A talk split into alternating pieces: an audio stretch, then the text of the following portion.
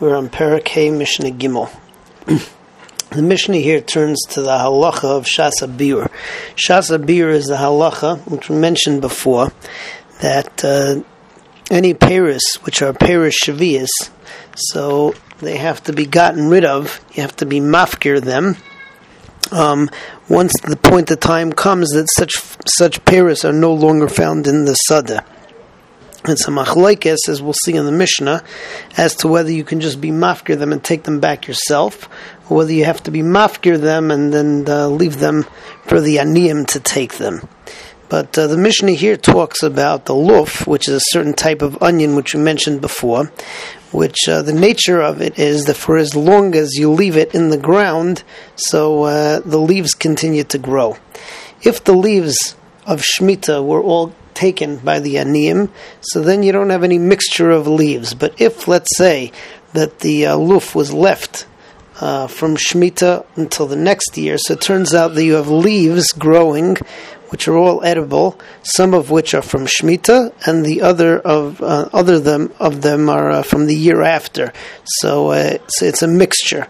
Um, have a machlekes here that Rabbi Yeshua, the Mandi Amar, who says that you have to leave it for the aniyim, so you have to make a cheshbon, and certain of those leaves, which are the leaves of Shemitah, um, you uh, or an amount that coordinate to that, you have to leave for the aniyim.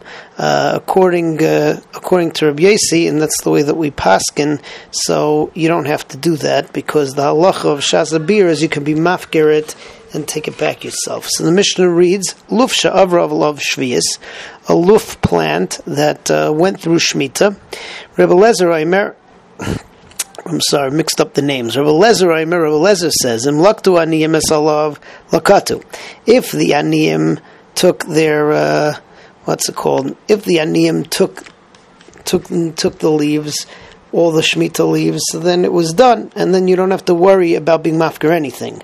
V'im lav, and if not, yaseh cheshbon im ha'aniyim. So then you have to make a cheshbon with the aniyim, and the amount of leaves which are left of Shemitah, figure out approximately how many they were, so you have to leave that amount at Shas Bir for the aniyim to take. Rabbi Yeshua, Aimer, Rabbi Yeshua says the opposite. Im laktu aniyim es olav, if the aniyim um, took the uh, took the leaves, then lakatu. Again, you don't have a problem. V'im lav, but if some of the shemitah leaves are left over, ein la'aniyim alav cheshbon, you don't have to leave it for the aniyim. Rather, you can just be mafker it and take it back for yourself. Mishnah Dalid moves on to another halacha regarding the luf. Again, another din of marasayin. The luf and other plants like it that the Mishnah will talk about uh, stay in the ground from year to year, and uh, therefore, if you want to replant the sada, so you have to dig them up, or uh, if you want to. If you want to take out the bulbs or whatever is in the ground, so you have to dig it up. Now that looks like harisha. So the question is, how do you do it that there's no problem marasayim if you want to dig up this stuff? So uh, between Beis Shammai and Beis Hillel, everybody agrees that you need to do it a little bit differently.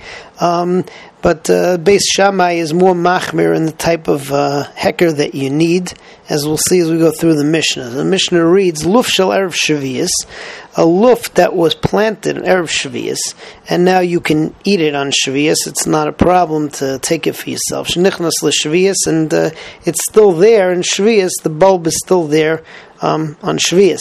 The same thing would be in summer um, onions, which were planted in the summer before Shemitah.